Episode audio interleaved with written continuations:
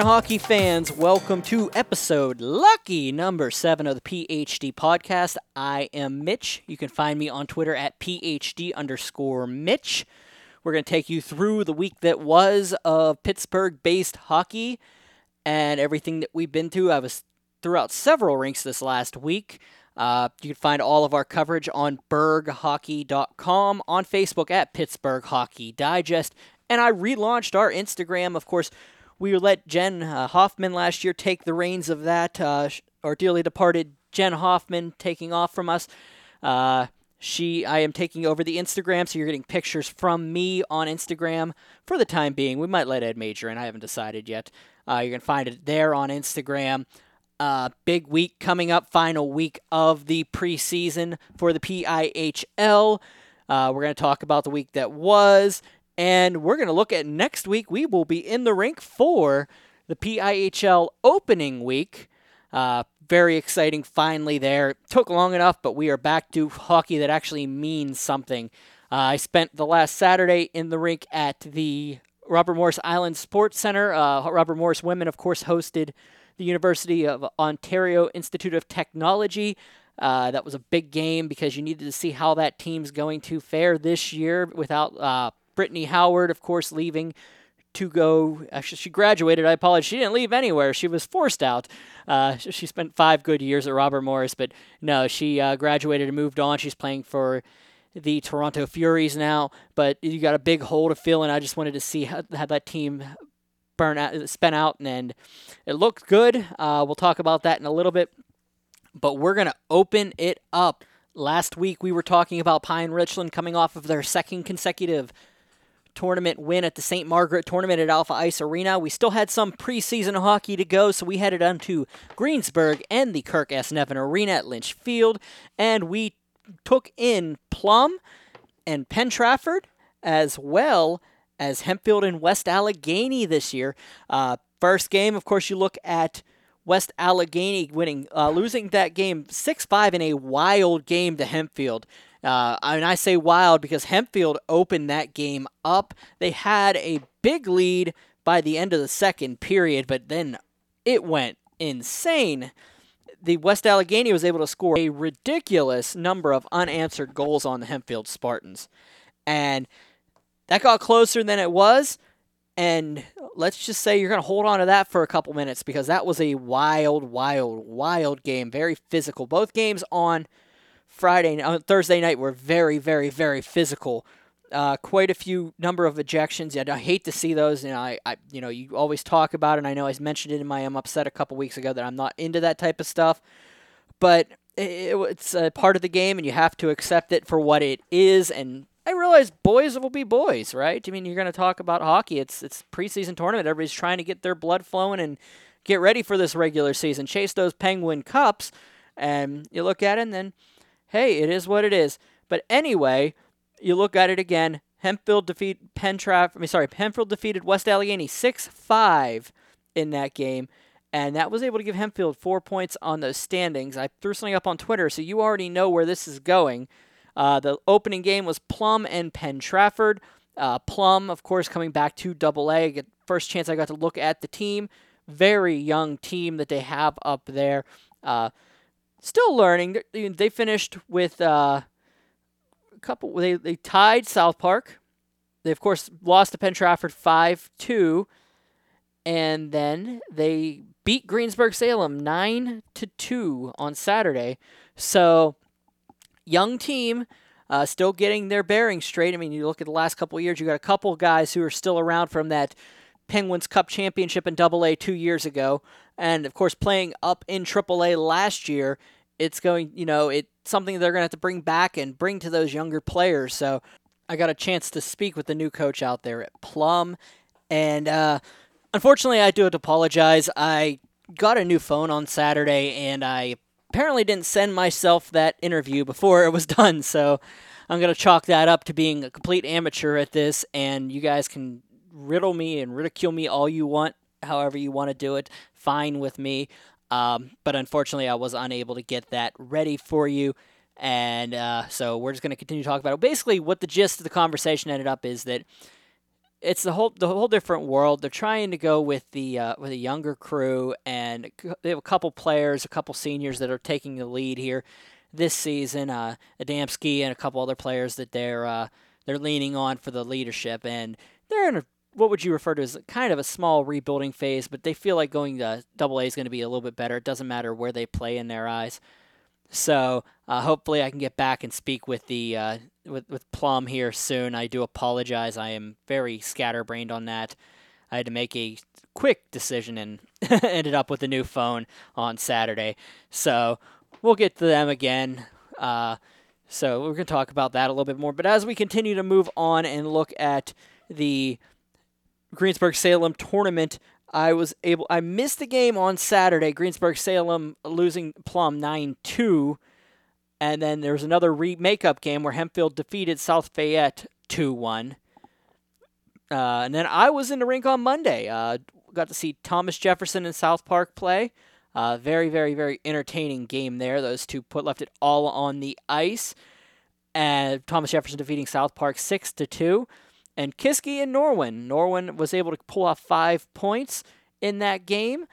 But unfortunately, when you look at the standings, and I did halfway through that game, if you noticed on Twitter, the uh, the standings that I was able to throw up for you showed that before that game even started, we had a championship game, and those two teams playing on Saturday on Thursday at Kirk Nevin Arena will be the Hempfield Spartans who finished with 10 points, uh, two points in their first game, four points in their last two games, and the West Allegheny Indians, who finished with nine and a half points, four and a half, four points in the first game, four and a half in the second game, and one point in that final game against against Hempfield. Um, Norwin was able to come in and get an extra five points there, but they lost the tiebreaker after losing the West Allegheny in the first game, one nothing. Uh, Kiski, it's going to be a rough year for them. They're in a very, very, very tough rebuilding year. They had a, a very young team. Uh, didn't have many players dressed in this round. It's going to be a rough go for Kiski this year, but if anything, you look at it and you say a couple years ago, uh, West A started out was not good a couple years ago, and last year they were able to go and finish fourth in the con- sorry fifth in the conference. No, it was fourth in, in single A, and that big run at the end. And then you look at them, and they only brought back 14 seniors. So you get these young teams, and in Fox Chapel two years ago, I don't believe won a single game, and then went on an absolute tear last year. So you get those stories, and sometimes it is uh, cyclical, and you have to you know, watch a team evolve over a couple years, and you're not going to win everything every year because you know, like I said, it's it's high school hockey. It, it's four years, and you got a brand. No matter what, you have a brand new look at people, and you, you have to figure out that you're going to have those down years, and you might have that that ringer player in high school that you are worried about is not no longer going to be with your team, and you have to become a different team. We'll talk a little bit about that dynamic a little bit later when we talk about the Robert Morris women, but right now. You know, we're still sticking with this hockey thing. And on Thursday, unfortunately, I'm not going to be able to make it to the rink. I have prior engagement. I host a trivia show on Thursday nights. Uh, so, best of luck to both Hempfield and West Allegheny. I'll be fo- following along as closely as I can, and that is a good segue into the next stage, the uh, game on Friday night at Robert Morris University Island Sports Center. The West Allegheny Indians and the newly outfitted Montour Spartans. Boy, do those blackout jerseys look terrific absolutely amazing on those teams. And it was a great game for a great cause and a great turnout. And I'll talk a little bit about that later.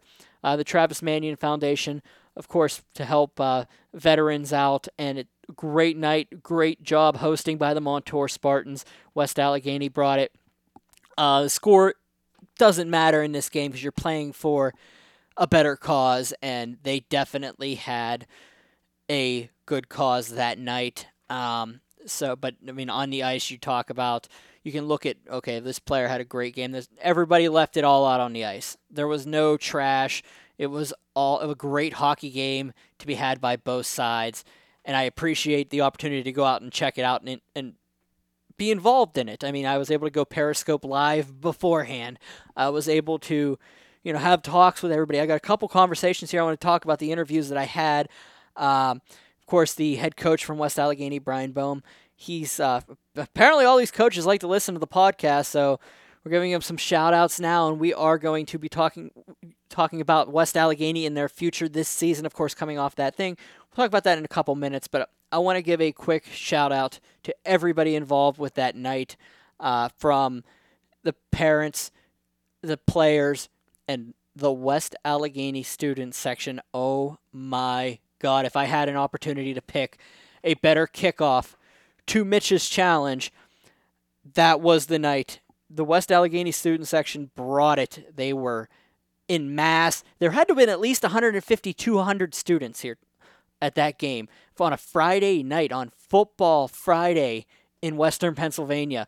I couldn't believe it. I expected maybe a dozen to two dozen. No, there were at least one, about a hundred, looked to be about a hundred students from West Allegheny show up to enjoy this hockey game and support the West Allegheny Indians. I, I never sit, thought I'd see that on a Friday night in Western Pennsylvania in September.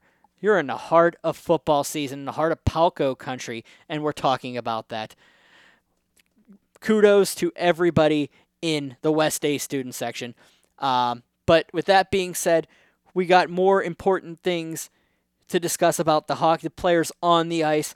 And with that being said, I want to open up with this interview. We've done some pieces on him during the All Star game and following him a little bit closely because you get those t- you get those players that have that little special touch and this is one of those and I got a chance to sit down uh, actually to talk to Kellen Almady uh, of the West uh, Allegheny Indians and here is what he had to say about his upcoming season. Uh, coming into your senior season this year, you got that C on your, your jersey now.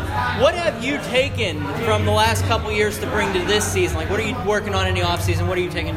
Um, definitely, just a big thing with me was just stops and starts, keeping my feet moving. That's really helped me find open ice as I've progressed up through the through the high school levels. So I think that's a big, big been a big part of my game, and also just the dedication that I have to the team and everyone else has to the team. That's been a big part, and we're all focused and we're all in this year. Okay, you were with that team two years ago. Didn't exactly have a great start. Dropped down the, the single A, and you guys just lit the world on fire last year. You know, finished with uh, fourth place last year mm-hmm. in the in the big conference. I think it was 19 yeah.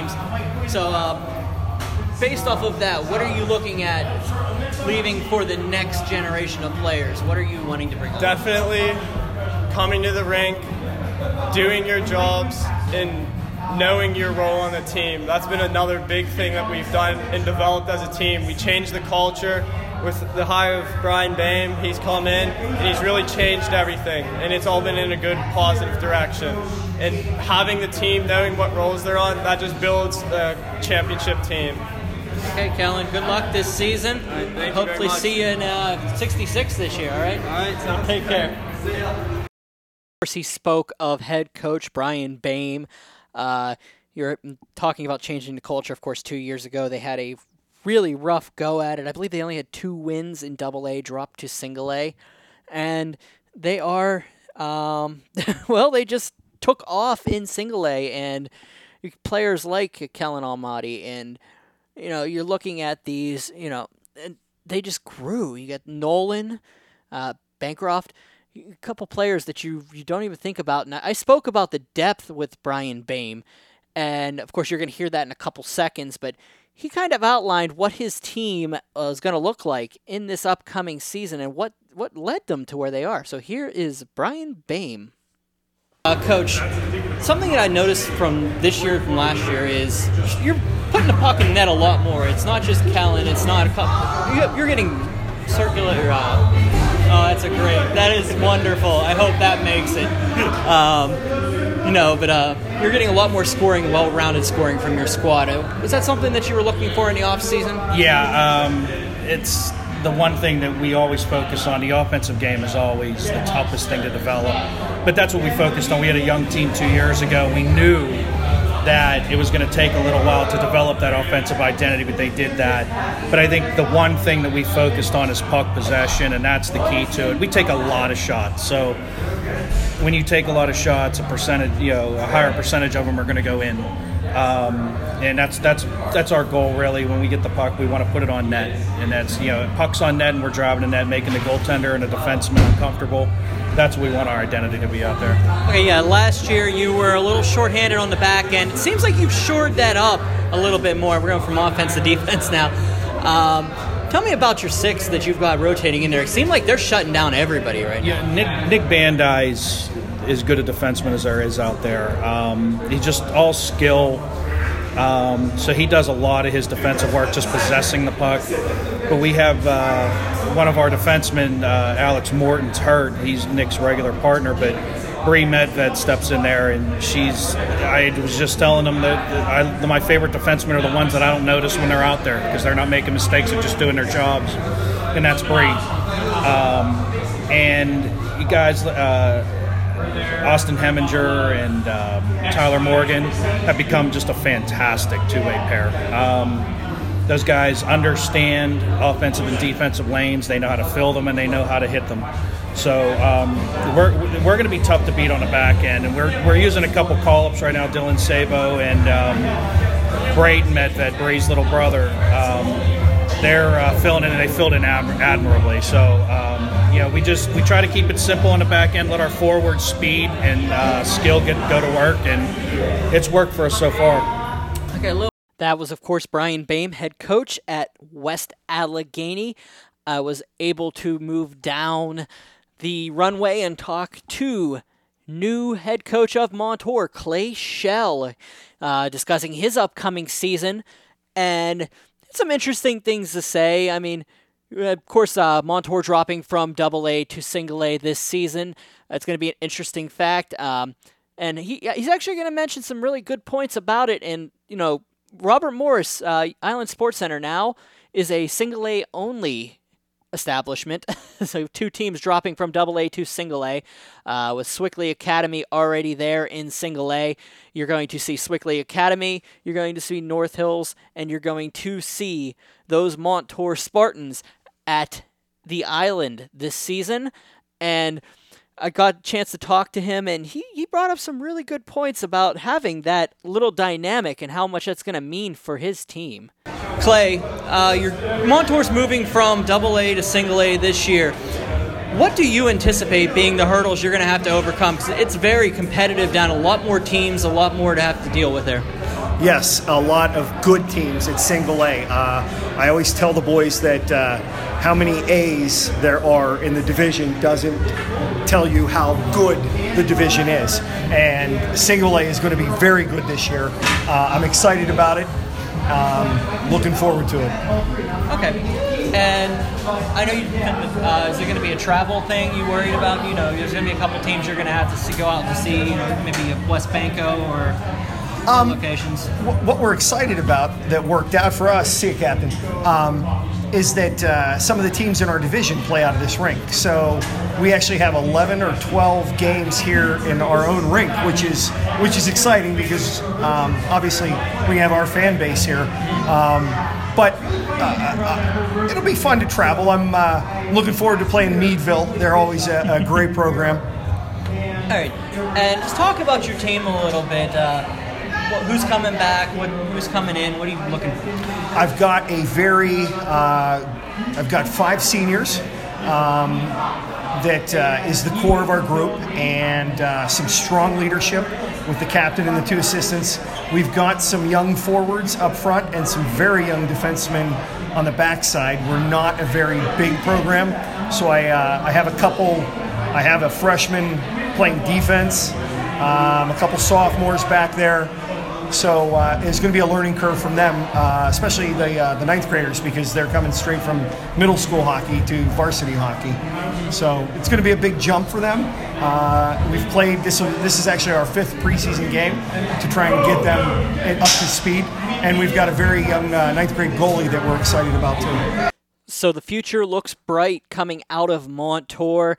Of course, you're talking about a young team that's hungry, and they were very hungry when I was there. I mean, the, the score didn't show what the uh, the heart that that team has, and definitely whenever they hit the corner and they, they turn that corner, they're going to be something to have to deal with. And we saw teams, and I mentioned it earlier, how you know you had teams like uh, Kiski, who's also in that rebuilding phase, and then last year you had Beaver and Blackhawk in that same idea, as long as Greensburg Salem, as well as I'm sorry Greensburg Salem was last season. So there's definitely a lot to look forward to in Single A this year, and it's going to be interesting to see who comes out of that conference. And I mean, you got 16 teams that possibly make the postseason there, and it'll be interesting to see how that plays out.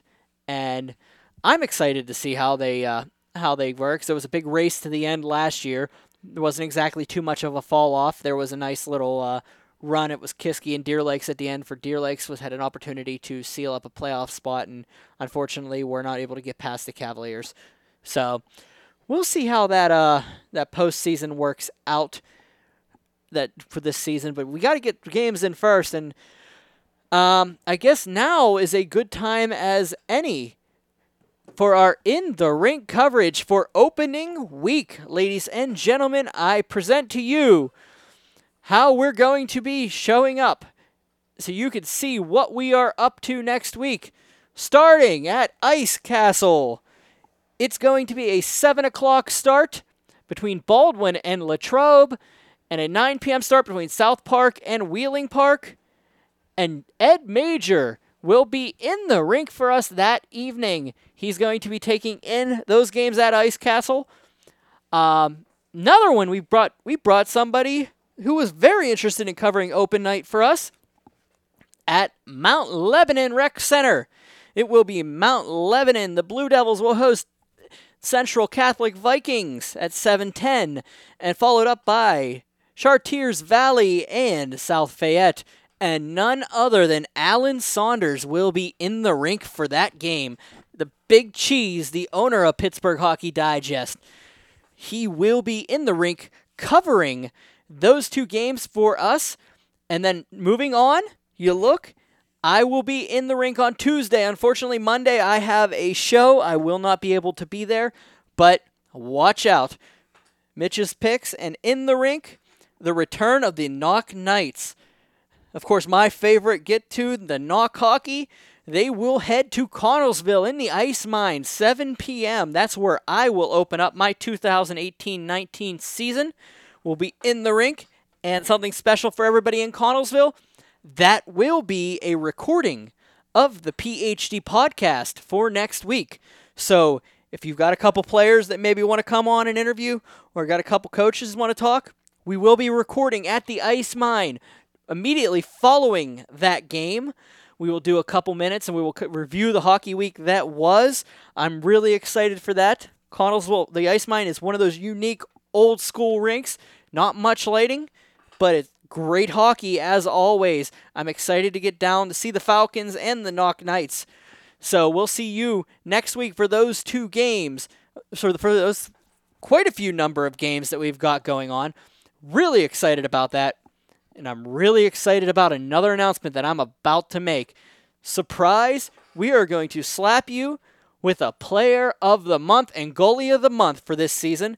And here are the details. We are going to take, as a group, a decision on a Pittsburgh Hockey Digest group, a decision on a player of the month and the goalie of the month. Here are the details for a player of the month, you will be qualified by us. We will decide who you are going who it's going to be at the end of the month. It is inclusive. Let's say it's October, October 1st to October 31st. Any games in there will automatically uh, uh, will give you the opportunity to be the player. See, I'm so excited about this because I didn't even know that I was going to be announcing it until about 15 minutes before we got on the podcast and I wanted to get this taken care of. And here's how it works all you got to do is just play your best hockey. That's it. We hear the stories, we hear the murmurs. Maybe you want to send some information. This player had a great game, or this player's had a really good stretch of hockey. The player of the month will receive a $25 gift certificate from Bardowski and a t shirt from Pittsburgh Hockey Digest. Goalies. The goalie of the month will receive a free month of Brozone cleaning. We're talking about cleaning your equipment, man. Your parents will be so excited. It's not going to smell. You're going to get that hockey stank out. And there's no stank like hockey stank, man. So we are so excited to do this. Players, $25 off of Bardowski. I mean, they're up and coming, the up and comers in the area. We are so excited to have a couple really good hockey sponsors on board to take care of you guys. And we want to just showcase that hockey, that Berg hockey that we're trying to do. And the best way we can do it is just by giving you guys an opportunity to win a player of the month. And not only that, if you win player of the month and you win goalie of the month, your game is automatically on the in the rink the next week. There will be a nice little write up about you and your team on Pittsburgh Hockey Digest, berghockey.com, and a picture with you as the winner. We just want to make sure that you understand that you are what we are trying to cover. And Berg Hockey is everybody. You are Berg Hockey. P I H L. High school hockey is Berg Hockey. And you have an opportunity to be our Bardowski Player of the Month and your Brozone Goalie of the Month. Both presented by Pittsburgh Hockey Digest. Myself in the rank does not matter. We'll hear about it. We'll know. You can send us nominations. We can just slide into DMs. Let us know. At PhD Mitch, at Ed Major Photo, at A Saunders P underscore PGH, at Pittsburgh BGH Hockey Digest. Come on, let us know. We want to know. We want to make you our next player of the month, our next goalie of the month. This is Berg Hockey. You are Berg Hockey. You may also be our next player of the month. Boy, is that an awesome, awesome, awesome announcement that I just had to make. It made my back is sh- like I've got chills, dude. I've got chills. Congratulations. You got an opportunity to do something great and we're going to showcase it. Nice. With that being said, I'm going to transition from what we were just talking about with the Robert with the uh, single A being a Robert Morris Island Sports Center only thing to our coverage of Robert Morris hockey and of course I was in the rink on Saturday night. Robert Morris women hosting the University of Ontario Techno sorry, University of Ontario Institute of Technology. It's a lot to say. I just called him UOIT the entire time. I'm very bad at things like that, but it was interesting to see. And the storyline going into this season, uh, besides my absolute torrid love of this team as a fan and a coverage guy, because it's tough to separate the two, and I'll admit it as the first one. I, I, am a fan first, and I love to cover them. So it's easy for me to get involved a little bit as a, emotionally with this team because this is how I got my start. And we're going to talk about that a little bit later, and I'm upset.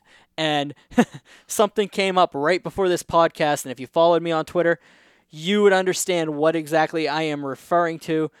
But we're going to talk about the RMU women at the island on Saturday night. And boy, did the post Brittany Howard era get off to a rousing start. Let me tell you what. I looked at that lineup. I was kind of concerned. Then I thought I started to realize things. You know, possibly you know you uh, Sarah Lecavalier was playing defense, and of course prolific winger there, one of the toughest women on that squad. If you ask me, they don't call her Crash for nothing, and you look at that and okay, well, maybe there's a couple people that need to be healed up, and uh, of course they went with the tri-captain system. If you followed on Twitter, I started to discuss that, and we talked with Paul Colantino, the head coach, about that after the game. But I'll, I'll talk about that in a little bit. But let's talk about the action on the island. Um, the Robert Morris Colonials look like they didn't miss a beat, and for a team that just graduated their all-time leading everything, uh, you're looking at a year in which you graduated your three three of your top six defenders, and you're bringing in first years that are now starting. You're starting to reap the benefit of those great consecutive seasons, and you're bringing in first years that are top notch. And by what I mean by that is something else I spoke with Paul afterwards was these these defenders stepped in. It didn't look like they le- they missed a beat.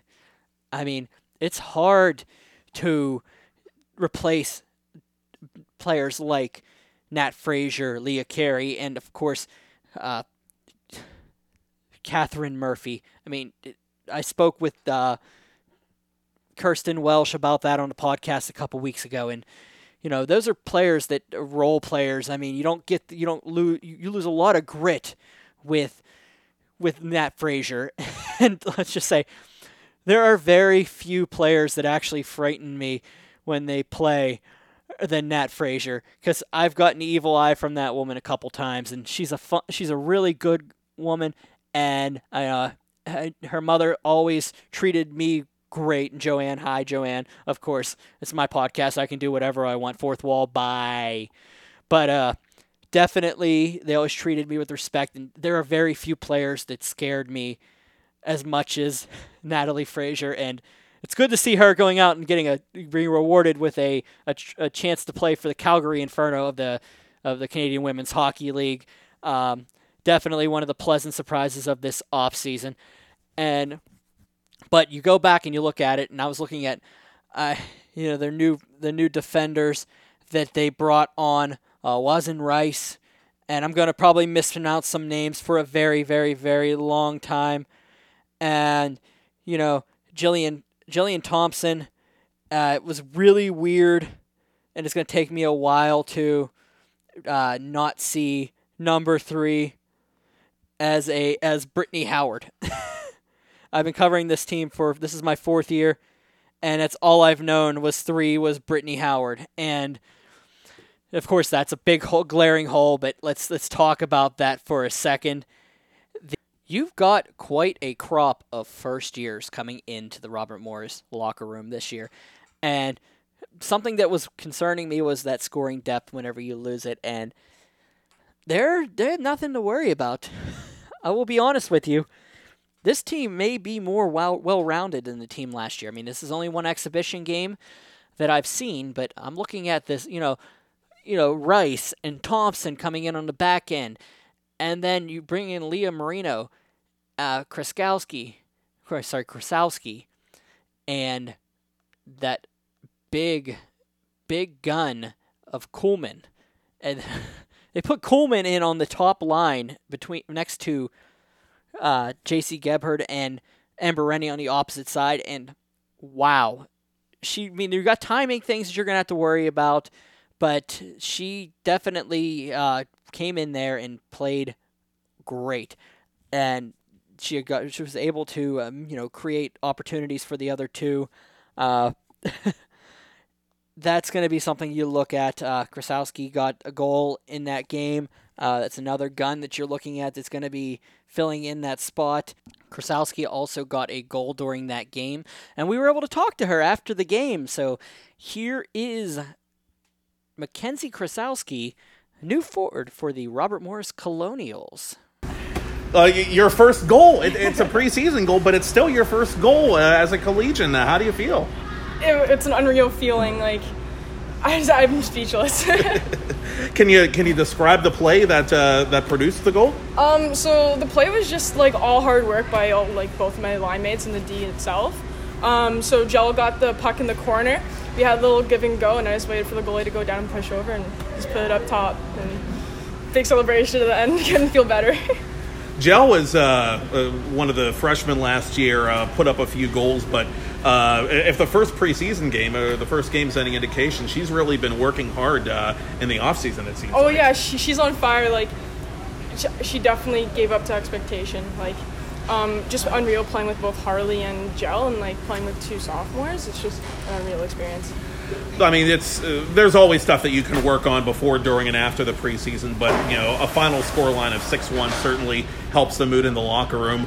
What impressed you the most? Uh, what did you like the most about what happened out there tonight? Honestly, just the atmosphere itself. Like all the girls are just like so committed to this team, and it just feels so nice. It's like complete culture shock for me. Um, and everyone's like so positive on the bench, and just everyone wants each other to succeed, and that's just a, a totally different atmosphere that I'm used to, and I absolutely love it. You mentioned that culture and the change in what major differences have you seen coming from your level where you were last year to coming into this the collegiate level? What's the major difference for you? Um, I'm gonna say that everyone can play here. Like it's not just like a few girls on one team that are like carrying everyone. Like everyone that I've seen so far like we all play as a team and everyone can contribute to the game. So, and we had some great coaches out this year. Like, um, I'm really in, like impressed with their coaching style, and I just everyone wants each other to succeed, and now it's just like a little bit different than what I'm used to. That was Mackenzie Krasowski, uh, and definitely some really good points there. That you know, you look at that culture of the team and how the, the coaching staff has put that together, and that's how you get those type of players to come to your squad, to come join your team, to get to join that family that you're trying to create is to just create that culture and they're doing it by bunches on the island. And you know what? Uh, kudos and hats off. I mean, I'm not trying to be a homer with Robert Morris women's hockey, but at the same time, you look at it, you can't help but be impressed at how they're handling it. And why not? you know, two straight years CHA championships. I mean, uh, they won in two, one two years ago. Uh, ran into that powerhouse Mercy squad, Mercyhurst squad last year, and definitely going to be another up and comer this year. So, if you're not on the train by now for local Pittsburgh-based hockey at Berg Hockey, it's definitely there. You got an opportunity to see a very good squad on the island. Um, definitely there. Uh, we're gonna move along. We're gonna talk about the another member of the squad, and Leah Marino definitely looked solid in that game. So those are your first years on the front end, and of course I spoke of the other two looking like you know exactly what you want out of a young defender. You want somebody that's going to go out there and you won't be able to recognize that they're making mistakes. If you see them and you recognize them while they're out on the ice, then that means they've done something either extremely well or they've done something severely wrong. And there wasn't much coming from uh, from the bench. So definitely one of those things you got to look forward to. And we're not even into the into what we're talking about now. Um, very impressed on in the uh, in the crease with Ariel Desmet. Uh, I could I could say whatever I want, but the future is very bright on the island right now. Uh, then you talk about your returners, and I'm actually going to announce my, basically my my raised up, my rising so- first year two sophomore that I try to say every year, and uh, basically it's the player that I'm noticing the most, and I, I expect the, you know, I, I expect to see a big season out of that big step from your first year to your sophomore. Basically the exact opposite of a sophomore slump. Last year, uh, it paid off for me. My uh, my raising sophomore was my rising sophomore was Natalie Marcuzzi. Uh, definitely was the right pick there. A dynamic center, um, has all the tools, and just loves to play the game. I, I look forward to seeing watching that progression. But when we're talking about this workhorse and uh, this person who rose from first year to sophomore level, there's not much more of a of a rise than you can make than watching Angelica Diffendahl and watching her do what she did in that exhibition game. Tall winger loves to go to the net. Very, very, very good in the corners. At very scary last season during her during the exhibition game. Like maybe had the yips. Maybe was a little concerned about you know playing collegiately. It's a big step up from you know playing elite. But of the Penguins elites, Angelica Diffendahl. This year's going to be rising first year to sophomore. Uh, put two goals in, almost had a third in the exhibition game.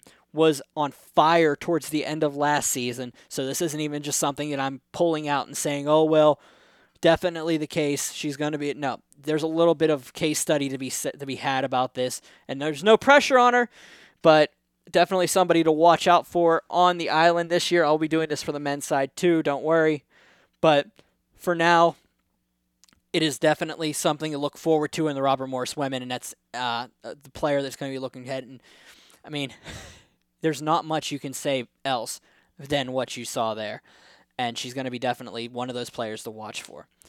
Um, but we're going to shift gears to talk about the leadership group, and unfortunately, I wasn't able to get this information in last week in time for the podcast, but it's very, very interesting to say because there were a thousand of conversations within within our group of Pittsburgh Hockey Digest writers, and you know, and we discuss okay, what are they going to do this year as as a leadership group? And it's not important. A letter on your jersey is just a letter on your jersey, if you think about it. Uh, but at the same time, that does mean something, and you know, you're you're going into an exclusive group there, and they have six seniors. They had seven in this graduating class. They'll have six coming out of it. Uh, of course, Amber Rennie, Kirsten Welsh, Maggie LaGue, Sarah Quaranta, Katie Sadawi. And you're definitely going to, oh, sorry, and Lauren Bailey in net.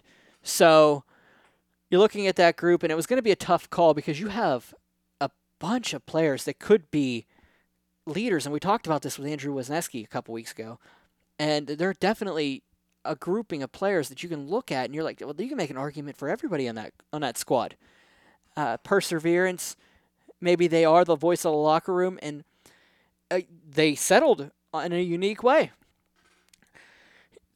Introducing your captains for the 2018-19 Robert Morris Colonials. Of course, you have defender Maggie LaGue, defender Kirsten Welsh, and forward Amber Rennie all well deserving, and most likely they probably left a couple players off that could have deserved it. But, you know, they went with three A's two years ago, of course, with Ricky Mayer, uh, her situation, uh, of course, with uh, her battling her disease, her uh, illnesses a couple years ago. And then you look at the team. Last year, you had two A's and a, and a captain, but definitely well deserving of those three to receive those. And there, two, uh, all three of them were in that conversation earlier, including a couple more, and getting an alternate A. And I will say this a million times, and I'm going to say this now, and I will probably do this. This was my original I'm upset, but unfortunately now I have to switch over and do something else for I'm upset this week. But that A is alternate. It is not assistant. Guys, I love you all to death. And if there's one thing I have a major pet peeve about, it is alternate, not assistant. But you guys were saved from the I'm upset about that by a very, very, very sporadic tweet this evening, which I will talk about a little bit later. But for now, I'm going to go into it, and we're going to talk with uh, defender Kirsten Welsh here. She's going to be our first interview. She was the post game from the Robert Morris Colonials. Uh, of course, she was on a podcast a couple weeks ago. One of the three captains of the squad. She's going to discuss about her upcoming season and what she's looking forward to. Once again, here is Kirsten Welsh, captain number.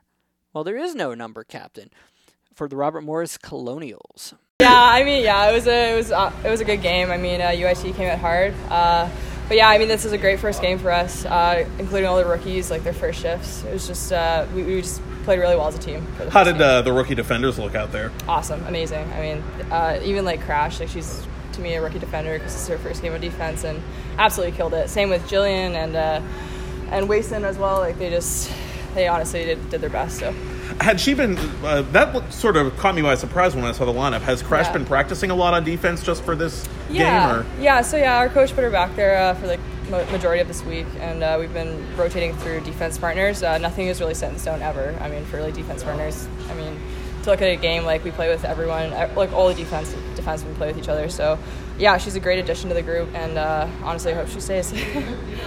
so. All right. Going into the se- senior year now. Yeah. You're looking at uh, letter on your jersey. Congratulations on the captaincy. Um, What are you looking to accomplish with that letter on your jersey in terms of the younger players and bringing that family, that culture towards the next level? Absolutely. Um, honestly, my biggest thing is just to, just like set an example of what um, what a leader like looks like. I just do my best. Honestly, um, it's not really no one's really like taught to be a leader. It's just it's just kind of like how you act and like what you do on and off the ice. And I think uh, our leadership group, not only myself but uh, the, the other three as well, um, just setting examples and uh, just bringing our team up and together is the best thing we could try and do for everyone. So. Kirsten Welsh, of course, had her on the podcast a couple weeks ago. Um, one of those three captains for Robert Morris, and I'm going to truncate the uh, the Paul Colantino interview. I have a couple things that I want to talk about. You know, you know, it's hard to come up with a decision like that whenever you're deciding to, you know, name three captains. So it means there's something in a lot of your players that you're looking at and excited about. And I'm going to truncate his this interview uh, for two reasons. One is he refers to a couple things that I, you know, that I noticed in the game, especially those young defenders that he brought that are being you brought in, and then, of course, the uh, you know trying to decide what type of player is the leader on your team, and when you have so many options, how hard of it is how hard it is to do as a coach. So here's Paul Colantino, head coach, Robert Morris Women's Colonial Hockey Club. Okay, looking at your uh, roster now, I just watched, after watching that tonight. Your uh, first years, especially on the back end, didn't look like they were too far out of place. Is there anything you can say about that new grouping, especially after losing three of your top six last season? Uh, you know what? They, uh, they, I agree with you. They looked great, and um, you know our veterans, uh, we thought did a nice job of, uh, not to say um, making them feel comfortable, um, but just uh, just helping communicate throughout the game, talking things out, working with them. Uh, we had a lot of different pairings throughout the game, so everybody was kind of playing with everybody. But we felt like uh, exactly what you say. Our three jumped right in, did a great job. Um, did a great job, um, you know, seamlessly kind of fitting in for a first game, and then yeah, got some points out of it too. So we're excited. My final question is: uh, You're going with a three-captain set this year.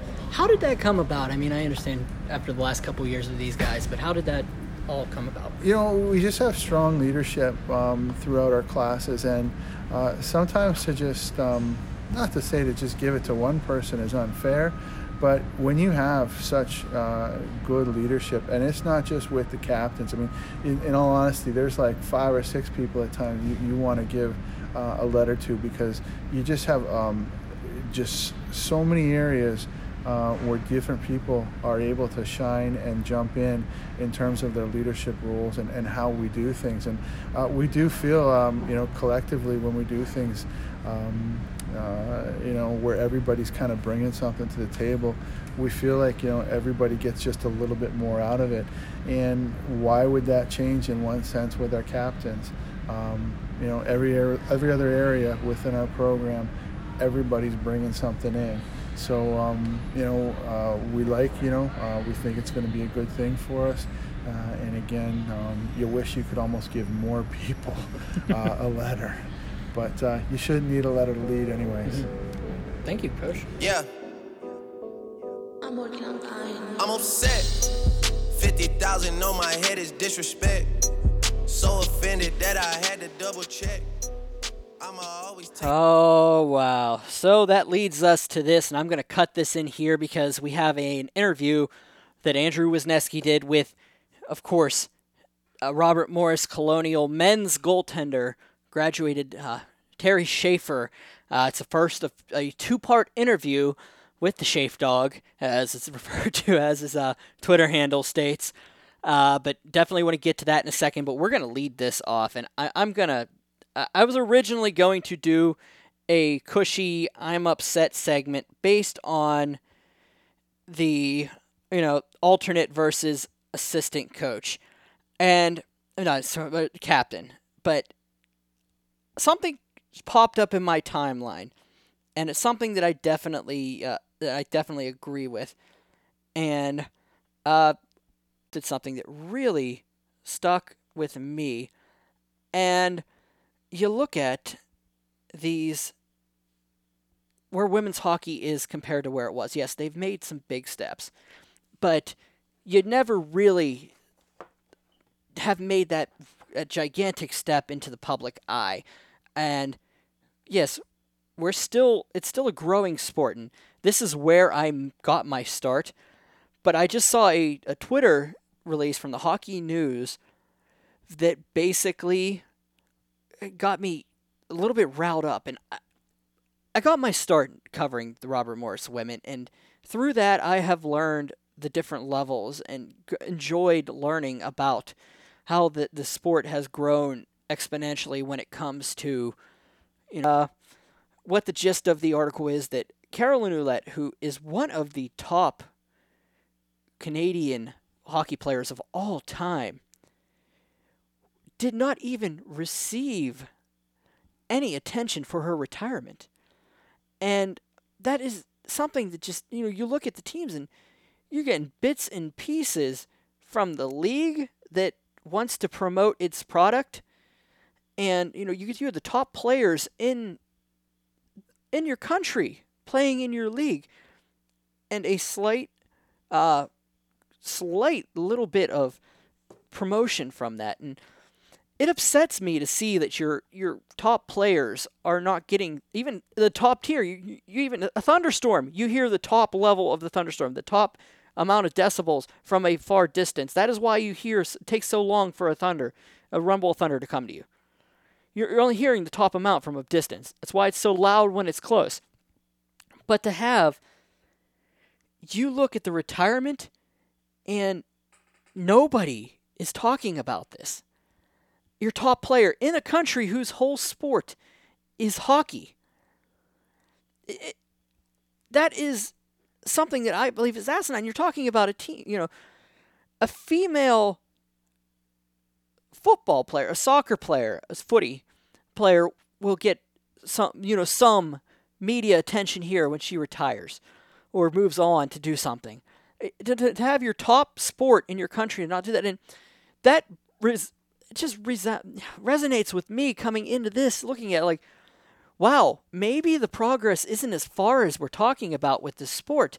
And I am forever grateful, and I will never give up my time as spent as a covering the Robert Morris women, or covering the Pens Elite girls, or covering the Steel City Selects U19s, U16s, because this is something that is growing in this town exponentially. You have these multiple, multiple, multiple teams growing, and it's not bad hockey.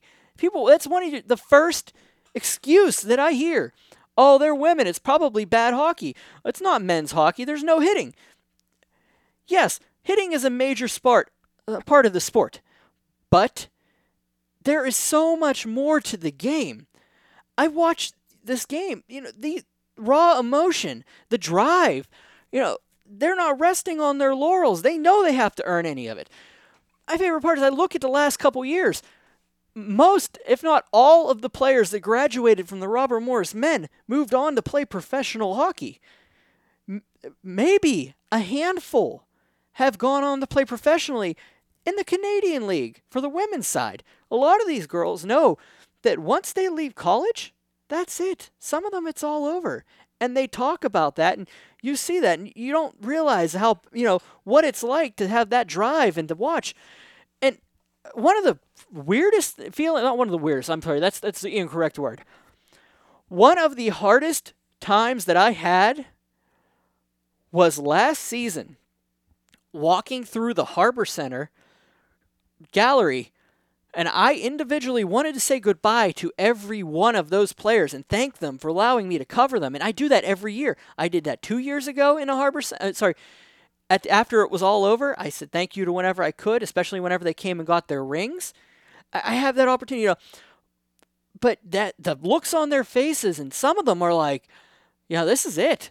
And most of them know it, but they're, you know, I, I don't know the numbers. I've never heard of the case, but I, I get this feeling you get that case where it's a lot harder to let go of that because that's been such a big part of your life for almost 22 years. A lot of these girls are leaving and they're not playing after this. I mean, you maybe they'll go out and they'll play ball hockey, or maybe they'll go out and they'll still play on a club team, or they'll go and they'll play at rec, but they're not playing anymore collegiately.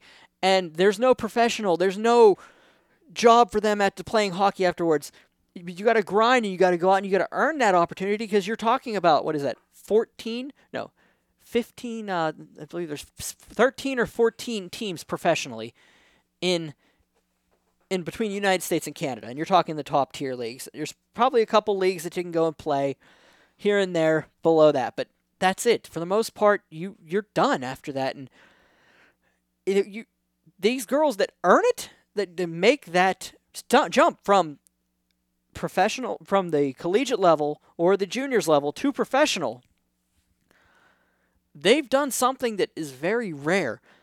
And this this woman went and played on the olympic team for so many years. And nobody and she played 7 years with her own, with the same squad same squad. And you're getting little blurbs about hey, you know, there's an article. Hey, you know, she's retiring. It's just a blurb. It's not an article. Seven years, a couple Olympic gold medals, and a great career doesn't deserve an article? What is this worth anymore? Come on, guys. Let's get better at this. Let's definitely get involved, want to see this succeed because whether you like it or not, it's coming. You may disagree with me about the, the quality of hockey that you're seeing and the ability of these women that go out there and bust their, you know, what's every day to go out there and put, you know, to play at the best level they can. Come out and see it. I challenge you. This is Mitch's second challenge. I challenge you to come out to the island to see a collegiate women's hockey game, to come and see the Buffalo Beauts play at UPM 66 later this season. I, I, definitely, I challenge you to come and see, and then come on and tell me. Tell me, did you enjoy it? Did you not enjoy it? Why? What? You know, I, I don't understand it. I guess is what part of it is. Is I don't understand why we have this feeling that we don't have to. You know, that women's hockey is somewhere below men's hockey. I'm sorry, it's not. They're coming to play. I have never seen more raw emotion than that type of a game. And I'm not talking the emotion that we were talking about, oh, well, we're going to go out and we're going to take cheap shots because we're down by five goals. No. Beginning to end, I have seen minimal amount of cheap shots in these games. I mean, you every once in a while you're going to see that go back and forth, but that's beside the point. I'm getting a little bit off subject here.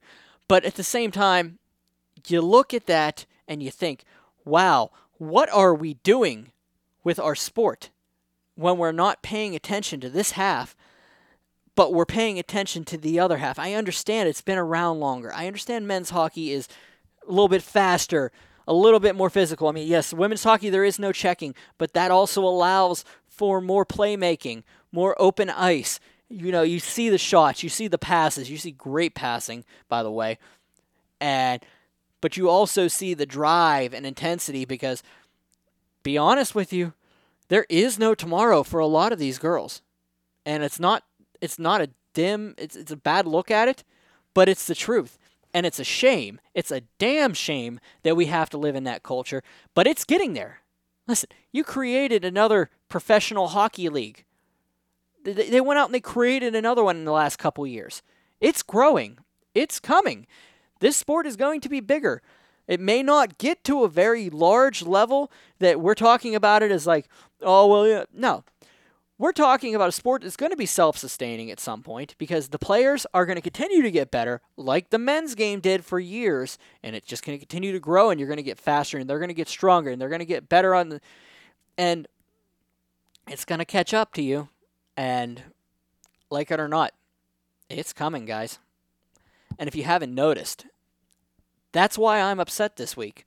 Not because of a letter on the jersey, but because of the player in the jersey. I'll be right back.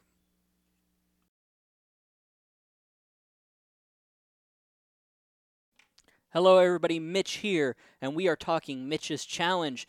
Of course, Mitch's Challenge is trying to find the best student section in the PIHL.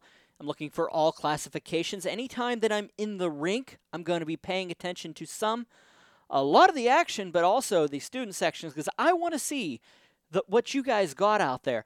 I want to see a very rowdy section. I want to see some sections that are having a good time. I want to see you guys do everything short of getting thrown out, anything that could actually stop or harm the game.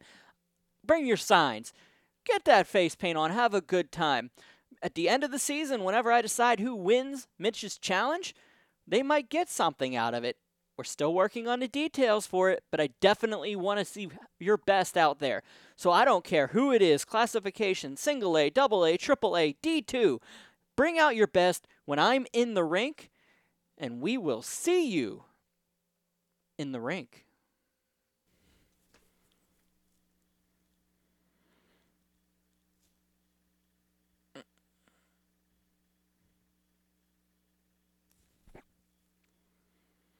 Sorry, guys, I really like ranting.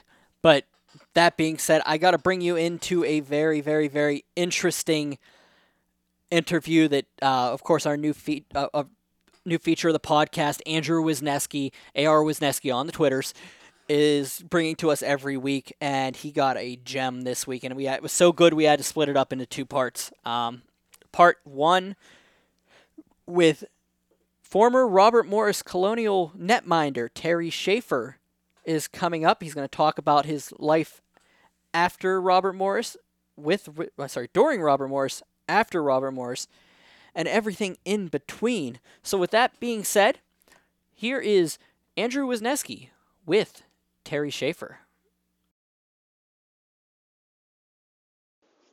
All right, hello everyone. I'm here with Terry Shafer. He's a member of the RMU class of 2016. He was the goalie of that class. Um, you know, one of the most personable guys I knew on that team. Uh, so I'm happy he took some time here to talk with us, uh, sort of catch up on where he is today. So, uh, Terry, first off, uh, people can find you on Twitter with your handle ShaftDaddy01. So how did the how did that Twitter handle come about? Um, well, that, that's just been around for a long time. I actually, uh, probably back in junior hockey, actually. Um, back when I was playing for New Hampshire Monarchs, back, uh, not to date myself too far here, but uh, back uh, when Twitter was really first uh, first picking up, I think I came up with that name with uh, some friends.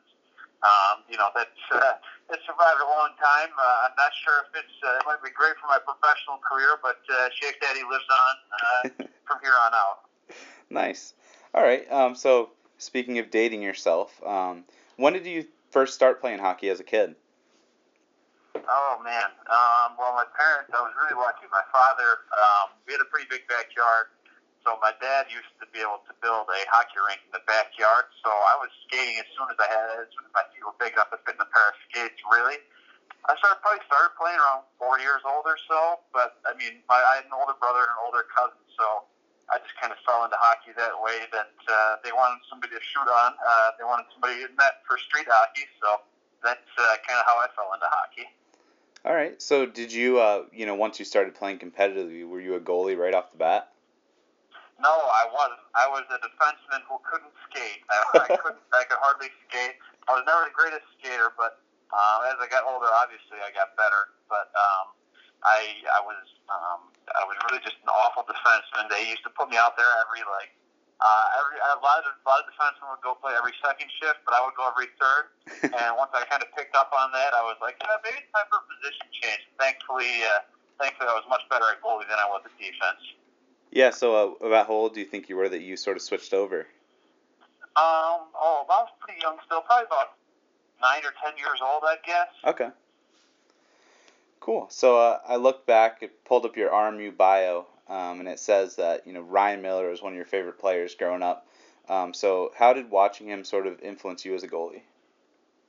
Oh man, I had Ryan Miller during his best years. You know, I had uh, Ryan Miller. Remember, I'm from Rochester, so uh, you know we get uh, we get the Sabres on every night, and they're minor league uh, they're minor league affiliated in Rochester Americans. So I got to watch him come up through the system, and just the way uh, his presence in that was something that you know, I'm, you know, he's an NHL goalie. I was never able to, you know, mimic exactly how uh, sharp his movements would be or something like that. Not that you can't learn from that, but what I learned from him was, uh, you know, just watching the presence he would have in net.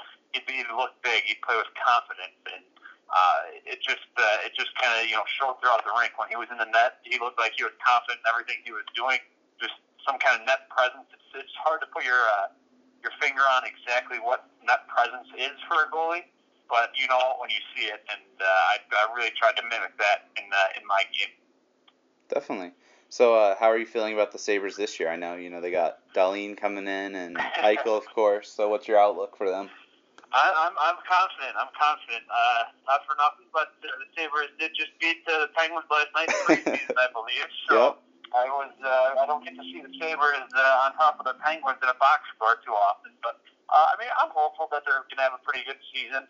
Uh, you know, obviously with Dahlin coming in, and they got Eichel, they just re-signed Reinhart. They got a good group of young players, and hopefully, uh, you know, moving Ryan O'Reilly. Uh, rumors around here is that he was a bit of a cancer in the locker room, but uh, you know, we're, we're hoping that uh, we're hoping that they're going to have a good team this year, a competitive team, somebody to watch, because we're definitely not getting that out of the Bills right now. yeah, definitely. Uh, so, uh, how did you end up coming to RMU? Um, I was actually it was um, it, it really worked out pretty well. Um, I was playing in Atlanta my last year of junior, and then I got traded up to um, New Hampshire, uh, which was kind of an odd move for a while, uh, Yeah. right around Thanksgiving time. And then when I got to, when I got to New Hampshire, I had been being recruited by uh, Colgate, uh, and their Division One coach, who was actually friends with. Uh, he played at Colgate with Matt Nicholson, the former. Uh, he used to be a assistant coach with Robert Morris while I was there. And uh, while I was getting recruited by Colgate, I didn't quite have the you know the grades to get into Colgate uh, that they were looking for. But um, they passed my name on to Matt Nicholson, um, and that's how I met Matt, and they started recruiting me. Um, and then the rest is pretty much history. When I came on a tour, I was for a game at uh, at the uh, I'm not even sure what it's called now. PPG Paints Arena is that what it's called now, or is it? Yeah. Uh, Yep. Yeah, it was there, but um, we watched them play Ohio State, and I just fell in love with the team, fell in love with the, the, campus, and the rest was history. Nice. Um, so, you know, once you got to RMU, your freshman year, you didn't play that much, but you had a, a great goalie in front of you in Eric Levine. Um, so he had a great year that year and has gone on to play, you know, pro hockey for a number of years. So how did he help you early on coming in as a freshman goalie? Um, work habits. Yeah, nobody nobody works harder than Levy. Nobody works harder than Levy. He's uh, you know he's he's you know to a point where you know it, it's uh, you might need to tell him to you know take his mind off this for a while. He he eats, lives, he, he lives hockey, and it, it taught me a lot about you know how to properly prepare for games, how to you know good practice habits, battle habits, not to quit on pucks. Um, and then just having him to talk to as a resource afterwards. He was he was great. He was always in touch. He was always a phone call away. Um, I, I was really fortunate to have somebody like that that cares so much about the game and cares about me personally. Um, a year ahead of me to watch and kind of develop as a goalie, kind of a year to work on things. So I was really fortunate to have a guy like Eric ahead of me. Definitely. Um, so obviously you were part of a huge class, you know, and most of you guys played all four years for RMU. So how do you think that influenced your college hockey experience? Um, I, I think I'm the luckiest guy that ever got to play, um, you know, college hockey. Um, a group, a class like ours, it was it was something special. Um, you know, we came into campus, and it's not like anybody could boss us around on the team because there were so many of us. You know, it Yeah, was uh, just such a big group of guys, and we all had a great relationship. You know, we, it wasn't really clicky between all of us. Um, I think there were nine of us all said and done, and then Tyson joined for a while. Tyson uh, joined our class, so uh, we had as many as ten, and uh, it, it was just uh, it, it was the best days of my life. I love those guys. Uh, try to stay in touch with them as best I can. Uh, it, it was uh, it, I was just really fortunate to be able to play with such a such a great group of guys. Yeah.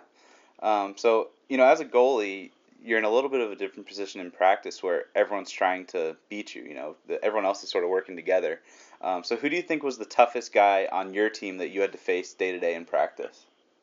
Oh man, um, I don't know. I've, I'm giving away some uh, state secrets here. I would never let anybody know. Uh, they're toughest to stop day to day in practice, but I mean, I think back, and obviously Zach Lynch was a you know a hell of a player. He was pretty tough to stop. Um, you know, Cody Wydo, I was with him for three years. He was he had a hell of a shot.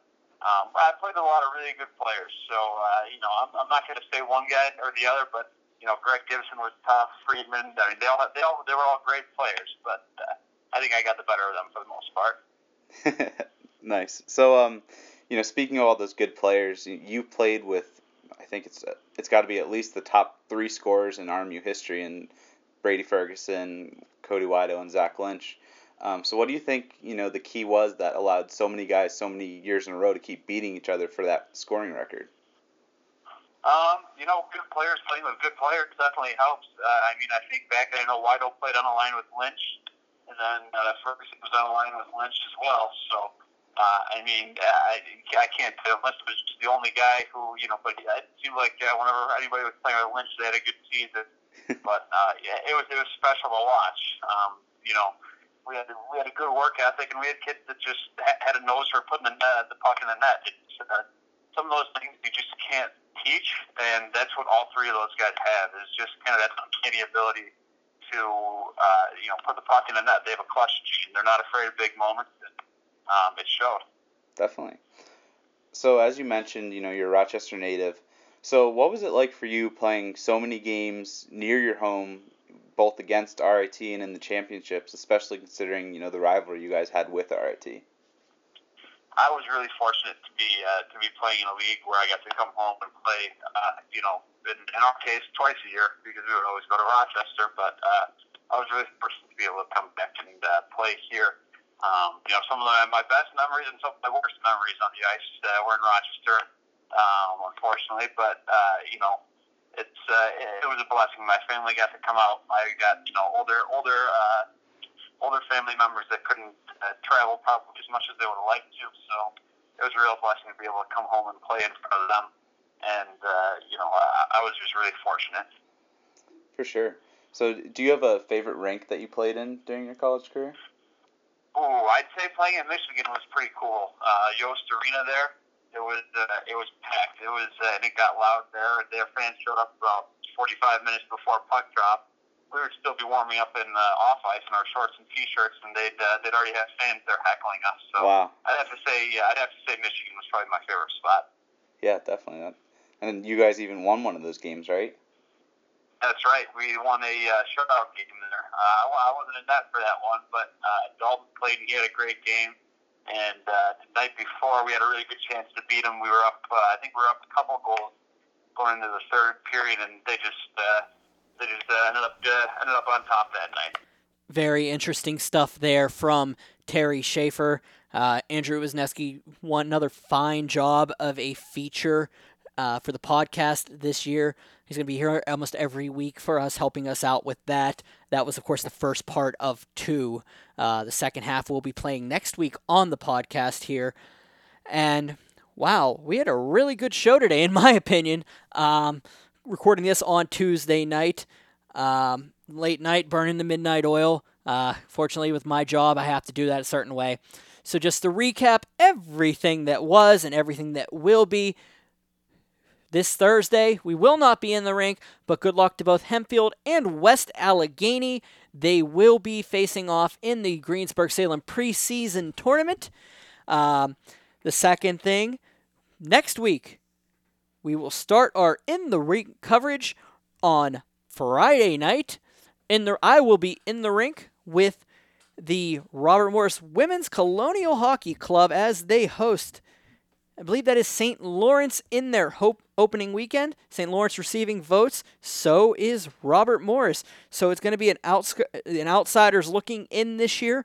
Uh, Robert Morris was selected as the second best team in the in all of not second best team. I'm sorry, one of the teams that's receiving votes on the outside of the USA Today poll.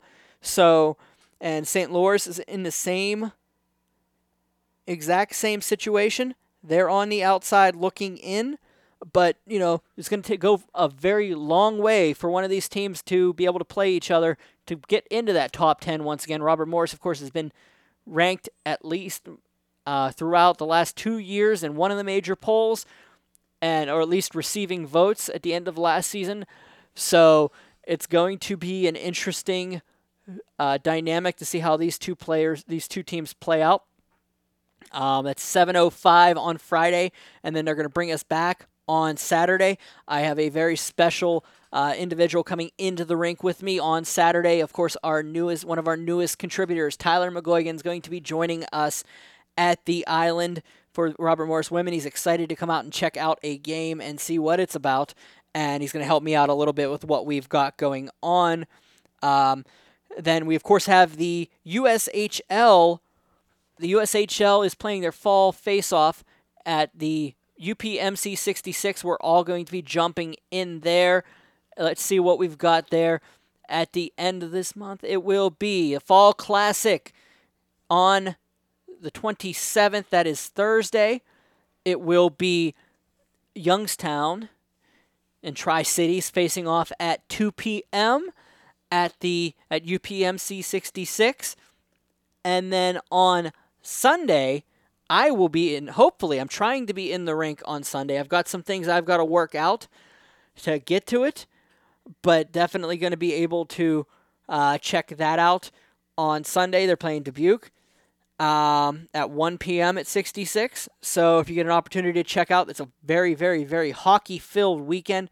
Real good hockey on that day. If you want to check it all out, I might stop out and check out a little bit of the. Uh, you know, a little bit of the action afterwards. It doesn't necessarily have to be Robert Morris, but uh, I mean, no, sorry, Robert Morris. It doesn't have to necessarily be Youngstown. We've got a couple players up there. Roman Kramer's playing up there this season. Uh, hopefully, he'll be able to get into the lineup. Uh, we're back down to Johnstown. We don't know for any certainty what's going on there. Um, and then you look at that, and then uh, you got a couple ACHA games to look at that weekend. Uh, Duquesne's playing Oakland, IUP's at Liberty. Pittsburgh's at Alabama, and the Slippery Rocks at RIT. RMU will host Kent on Sunday. That sorry on Saturday. That's an 8:20 start. ACHA. I'm not sure if Ed Major is going to be out there for that this week. Uh, we look at a couple other upcoming games. Johnstown just played in the NAHL showcase. They did pretty well. A couple get, couple goals from the from players. Chad Merrill made got a uh, a player of the, the week honor for them. Uh, looking around, continue the USHL Fall Classic. Uh, PPE, the Pens Elite are playing. It's going to be uh, a couple of the players. Rocky Mountain are playing Rocky Mountain, Belle Tire, and Anaheim in that tournament at RMU, the Island Sports Center. The 16s are playing at Baierl and the ISC, Little Caesars, St. Louis, and Wisconsin. Uh, the Vengeance are going to play the Metro Jets this weekend and are then are going on the road to play Worcester. Uh, the Pens Elite 16 girls are going to Exeter for the showcase there. The Otters playing Mississauga at Mississauga, and they're going to play in Kingston. I'm just going through this list right now.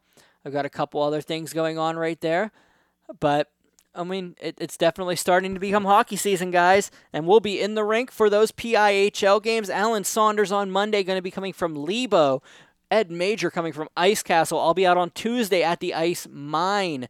We're the PIHL is back in full force, ladies and gentlemen. It's time for hockey, and no better time than now. Once again, I would like to thank all my guests: Kellen Almady, Brian Boehm, Clay Shell. I'm probably missing a couple here. Uh, Mackenzie Krasowski, Kirsten Welsh.